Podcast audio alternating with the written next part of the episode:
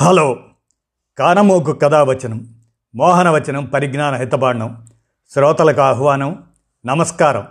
చదవదగునెవరు రాసిన తదుపరి చదివిన వెంటనే మరొక పలువురికి వినిపింపబూనిన అది ఏ పరిజ్ఞాన హితబాండమవు పో మహిళ మోహనవచనమై విరాజిల్లు. పరిజ్ఞాన హితబాండం లక్ష్యం ప్రతివారీ సమాచార హక్కు ఆస్ఫూర్తితోనే ఇప్పుడు సిసాసా చక్రవర్తి పింగళి నూట ఇరవయవ జయంతి.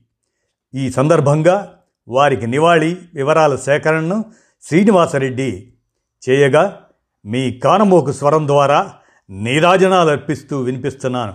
సిసాసా చక్రవర్తి పింగళి నూట ఇరవయో జయంతి. మాటల మాంత్రికుడు పాత్రికేయుడు సినీ సాహితీ సమరాంగణ చక్రవర్తి. సి సా సా చక్రవర్తి పింగళి నూట ఇరవయవ జయంతి. ఆ జయంతి సందర్భంగా నివాళిగా శ్రీనివాసరెడ్డి సేకరించినటువంటి విషయాలను మీ కానమోకు స్వరం ద్వారా నీరాజనాలు అర్పిస్తూ వినిపిస్తున్నాను. మాయ తెలుగు పదానికి బజార్ అనే ఉర్దూ పదం చేర్చి పౌరాణిక చిత్రానికి మకుటంగా పెట్టడం ఎక్కడా బజార్ అనే పదాన్ని మాయాబజార్ చిత్రంలో రానియకుండా జాగ్రత్త పడటం పింగళి రచనా పటిమకు ఉదాహరణ. సినిమాలో సత్యపీఠం ప్రియదర్శిని తస్మదీయులు దుష్ట చతుష్టయం జియా వీరతాళ్ళు రత్నగింబళి గిల్పం శాకంబరీదేవి ప్రసాదం వంటి కొత్త పదాలను పింగళి ప్రవేశపెట్టారు. పైగా ఎవరూ కనిపెట్టకుండా మాటలు ఎలా పుడతాయి అని సమర్థించుకున్నారు కూడా. రసపట్టులో తర్కం కూడదు. భలే మామా భలే! ఇదే మన తక్షణ కర్తవ్యం. ఇటువంటి మాటల్ని కూడా ప్రయోగాత్మకంగా వాడారు. ఈ సినిమాకు కథే హీరో కాగా దానికి మాటలు పాటలు అందించిన పింగళివారే అసలైన హీరో అని చెప్పక తప్పదు మాయాబజార్ గురించి. ఆయన సినిమాకి కొత్త మాటలు చెప్పారు. కొత్త దారిని చూపారు. కొత్త నడక నేర్పించారు. ఇక మాటలు సాహితీ సుగంధ కుసుమాలు పింగళి చిత్ర విచిత్ర ప్రయోగాలతో సామెతలు లోకోక్తులు జోడించి చమత్కారంగా సంభాషణలు సమకూర్చారు. పదబంధాలతో ఆడుకోవడం వాక్యాలతో పాడుకోవటం వాటితో జనాన్ని ఆకట్టుకోవడం పింగళికి కలంతో పెట్టిన విద్య. పాళీతో వెటకారాలు చమత్కారాలు నూరడం అవి జనం కోరడం పరిపాటిగా మార్చిన ఘనుడు. ఆయన కలం సృష్టించిన మాటలు పాటలు కోట్లాది మంది సినీ ప్రేక్షకుల మీద మత్తుమందు చల్లి తమ వశం చేసుకున్నాయి. రాబోయే తరాల వారిని కూడా చేసుకుంటాయి.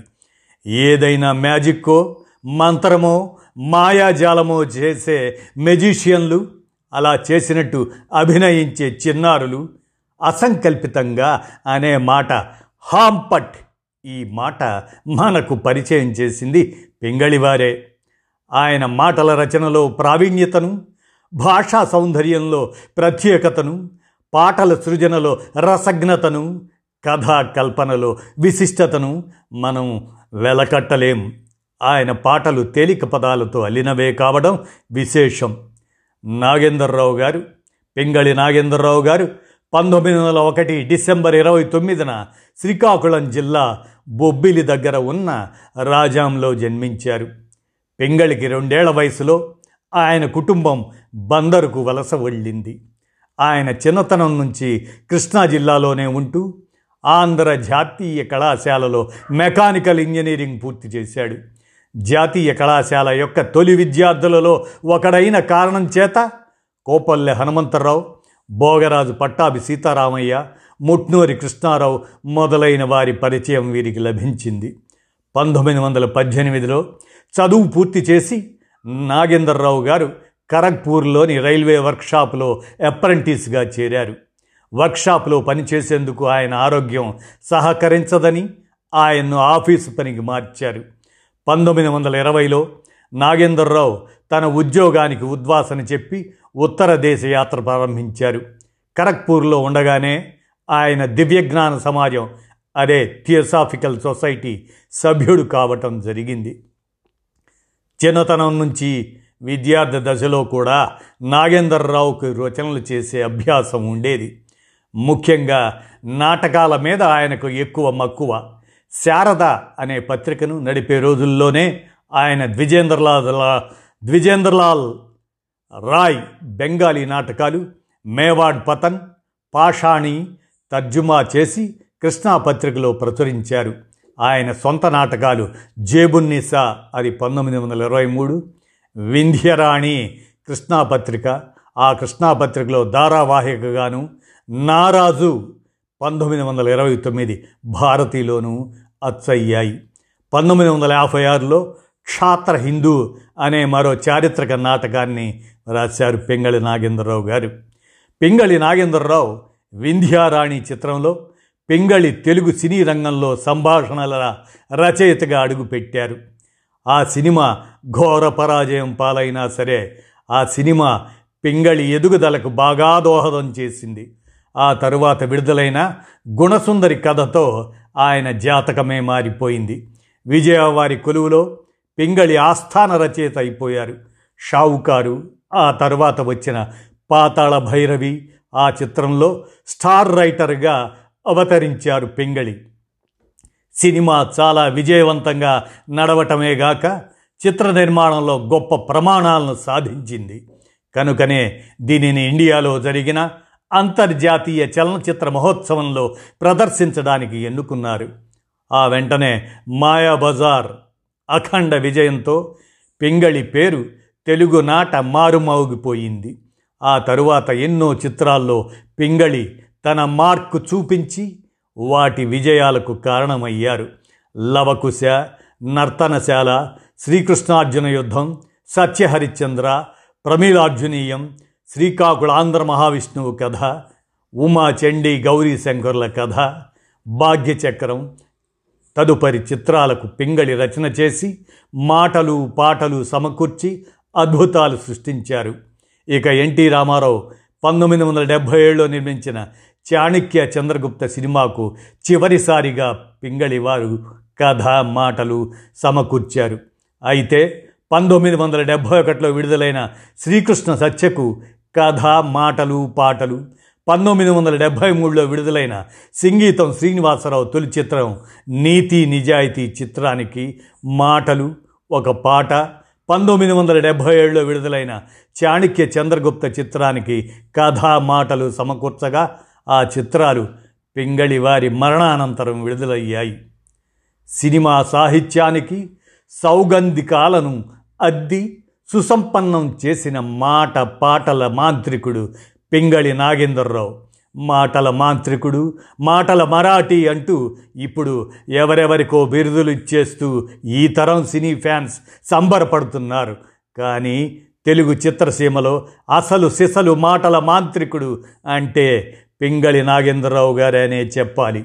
తెలుగు సినిమా పలుకుకు ఓ జిలుగు నద్దిన ఘనత నిస్సందేహంగా పింగళి నాగేంద్రరావు గారిదే అనటం అనతిశయోక్తి. పాతాళ భైరవి పంతొమ్మిది వందల యాభై ఒకటిలో తోటరాముని ఊతపదం నిజం చెప్పమన్నారా అబద్ధం చెప్పమన్నారా అన్నది.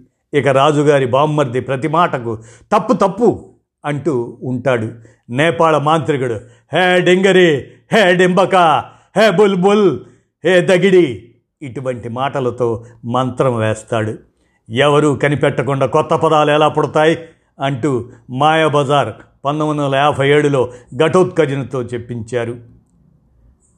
ఎకిమిడా అన్న పదం ఆ మధ్య గౌతమీపుత్ర శాతకర్ణి చారిత్రక చిత్రంలో వినిపించగానే ఈ కాలం పిల్లలు ఆహా ఓహో అంటూ పాత పదాన్ని పసందుగా పలికించారని రచయితపై అభినందన జల్లులు కురిపించారు. రాజకోట రహస్యం పంతొమ్మిది వందల డెబ్భై ఒకటిలోనే పింగళి ఘననాట్యము ఆడే ఎడ తూలే ఓయ్ ఎక్కిమిడా అంటూ పలికించారు ఆనాడే. నాగేంద్రరావు గారు సృష్టించిన పాత్రలోనే డ్రామా ఉంటుంది.